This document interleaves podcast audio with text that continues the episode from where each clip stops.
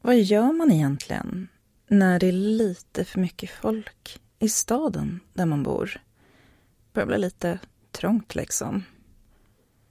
Vad gör man för att bidra till en bättre handel och ekonomi? Vad gör man när området man bodde på blivit invaderat? Eller har en massa oroligheter? Det är lugnt.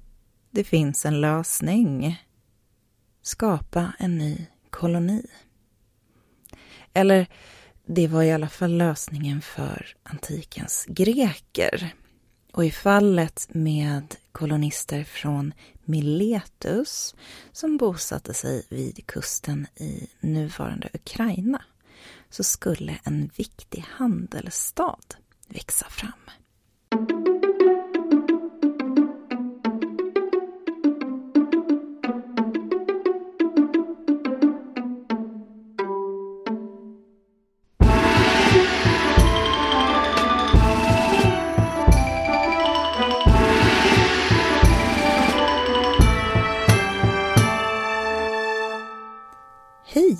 Och välkommen till Podius Castus, en podd om antiken.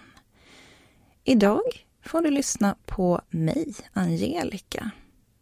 Och dagens minisnitt kommer handla om den grekiska kolonin Olbia och om ett lustigt mynt. Men från stort till litet. Vi börjar med staden och dess historia och avslutar med myntet. Olbia grundades under 600-talet före vår tidräkning av människor från Miletus. Det var en grekisk stad som låg i den antika joniska regionen vid Anatoliens västra kust. Det var faktiskt den nordligaste delen av den grekiska världen. Och eh, för att vi ska lokalisera oss lite. Den antika platsen Miletus ligger idag i Turkiet. Olbia var inte den enda kolonin som Miletus grundade.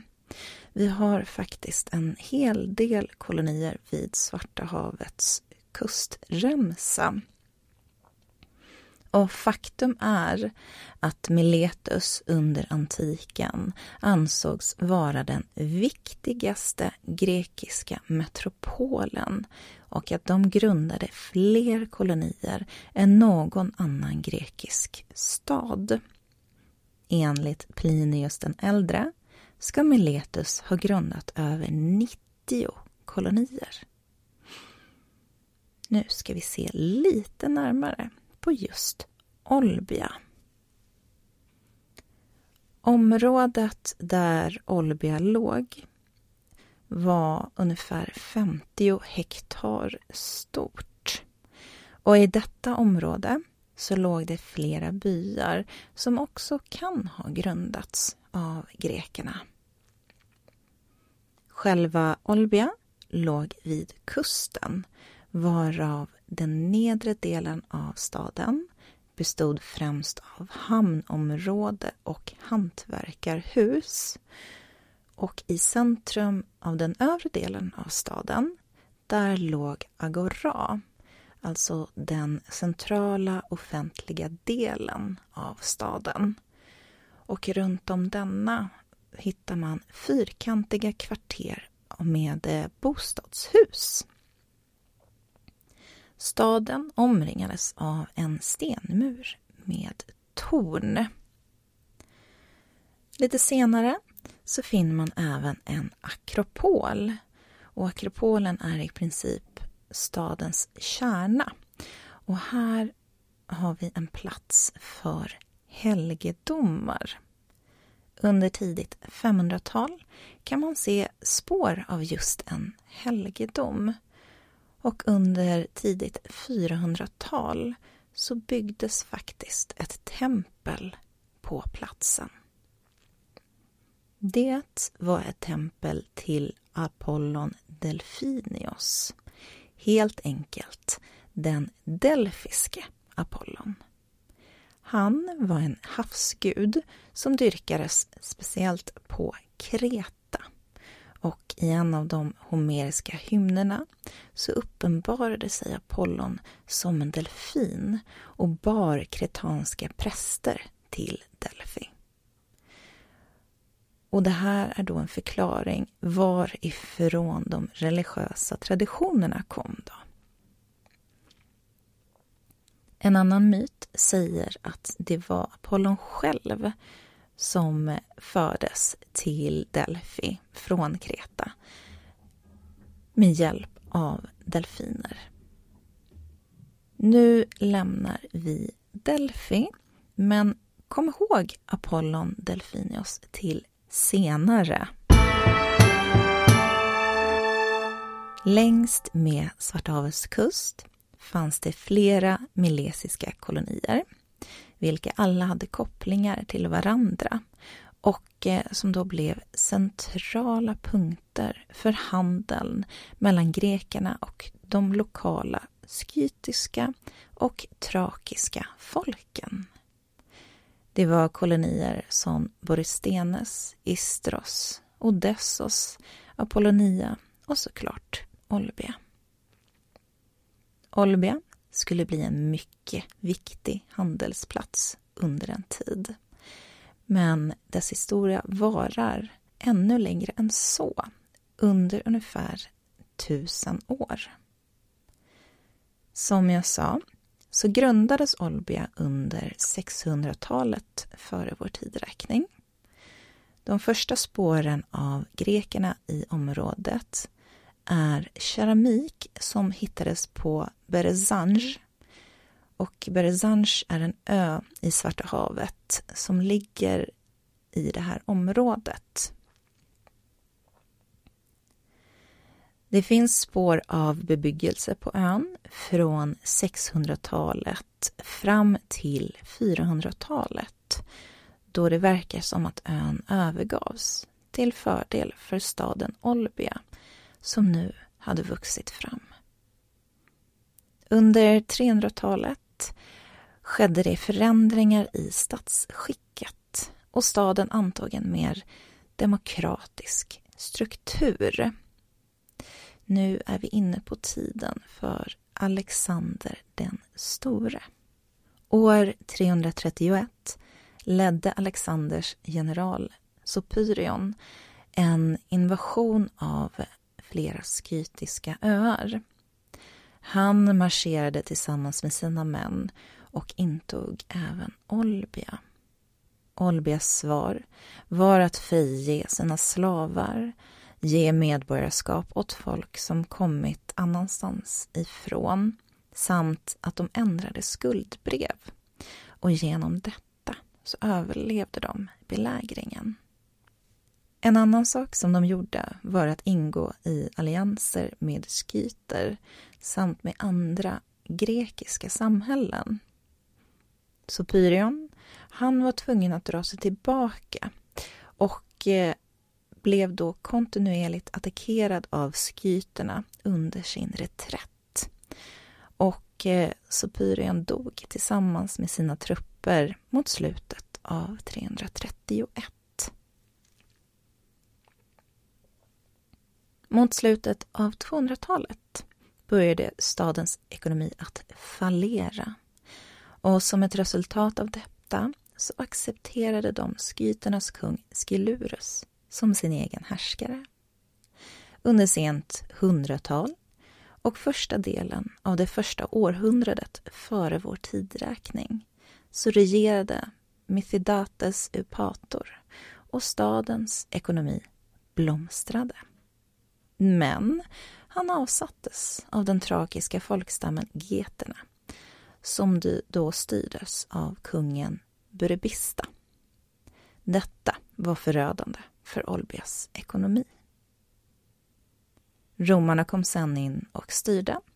Olbia inkorporerades in i den romerska provinsen Moesia och dess storhetstid var över. Trots det kan man ändå se att staden fanns kvar tills den under 300-talet övergavs och brändes vid minst två tillfällen. Så, från Olbias historia går vi nu till handel och ekonomi. Jag har ju redan sagt att Olbia blev en stor handelsstad. Och en sak som man kanske tänker på när det kommer till ekonomi och handel är hur man valde att handla. Om det var byteshandel eller en handel med monetära medel. Det var ju inte riktigt så att man från en dag till en annan gick från att eh, byta handelsvaror till att betala med då pengar. Det fanns några steg emellan och ett sådant steg är vad man kan kalla för protomynt eller premonitära betalningsmedel. Generellt sett så vill jag påstå man har en bild av hur ett mynt ser ut. Såklart kan de variera mycket i storlek, vikt och material. Men ofta så har det i alla fall en, en rund form. Kanske ibland till och med ett hål i mitten. Men innan den myntform som, som vi är vana vid kom till dagen så behövde man vara lite mer kreativ i sin utformning eller val av betalningsmedel. När det kommer till premonitära betalningsmedel så är det bytesmedel som runt om i världen kunde ta form av exempelvis ringar, pärlor eller snäckor. Bara för att nämna några. Från Olbia så finns det två exempel som jag vill ta upp. Det första är en sorts mynt i form av pilspetsar. Det är möjligt att det här finns en koppling till guden Apollon och det skulle då vara att Apollon samt då hans tvillingsyster Artemis båda var skickliga bågskyttar. Ett annat av de tidigaste mynten som de tillverkade var delfinmynt. Och det är ju precis som det låter, mynt i form av en delfin. Och de här mynten, de är unika. Mynten, de är ungefär 2,5 till 3,2 centimeter långa och väger mellan 2 och 4,5 gram. Vikten är ungefär lika mycket som en atensk drachm. Men till skillnad från den atenska drachmen som tillverkades i silver så var delfinmynten gjorda i brons. Det är troligt att mynten från början var menade att vara votivgåvor, alltså gåvor till, till guden. I det här fallet även då Apollon. För du kommer väl ihåg det jag nämnde tidigare? Den Apollon som dyrkades här var Apollon Delfinios. Det är inte så konstigt att de valde formen av en delfin på grund av detta. Och kanske också på grund av att de faktiskt hade en närhet till havet och förmodligen ofta kunde se delfiner leka. Delfinmynten som man hittar varierar väldigt mycket i utseende. Vissa är mycket grovt gjutna medan andra har en mer detaljrikedom med exempelvis tydliga fenor. Metoden att gjuta dem var tre i taget sammankopplade i stjärtfenan. Detta förklarar varför många exemplar är korta eftersom fenan snabbt höggs av för att separera mynten för att då kunna gjuta fler. Sen finns det exempel på sådana här delfinmynt som har gjutits en och en. På vissa av mynten ser man delfinens öga och vissa har även en text på kroppen. Texten är de grekiska bokstäverna alfa, rå, jota, chi och ibland omikron. Man vet inte riktigt vad de här bokstäverna står för men det finns två teorier. Antingen så fanns det en stad i området som idag är okänd för oss. Eller en skytisk regent, som de här bokstäverna då skulle referera till. Delfinmynten, de sattes i alla fall i cirkulation och cirkulerade under hela 400-talet före vår tidräkning. Möjligtvis in på 200-talet. Under platsens drygt tusenåriga historia så var de här delfinmynten alltså enbart i bruk under en kort period. Men de är en mycket intressant del av Volbias historia.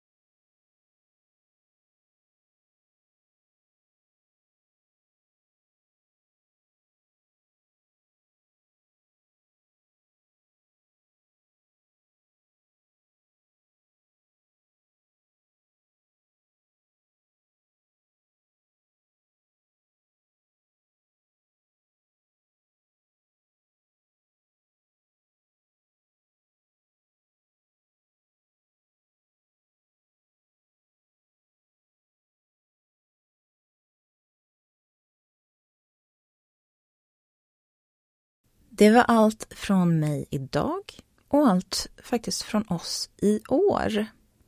Vill du komma i kontakt med oss finns vi på Instagram och Facebook. Eller så kan du nå oss på podiuscastus@gmail.com. Skriv gärna till oss. Vi svarar alltid. Och med det så får jag önska en god helg och ett gott nytt år. Vi är tillbaka igen i januari. Tack för idag och på återhörande.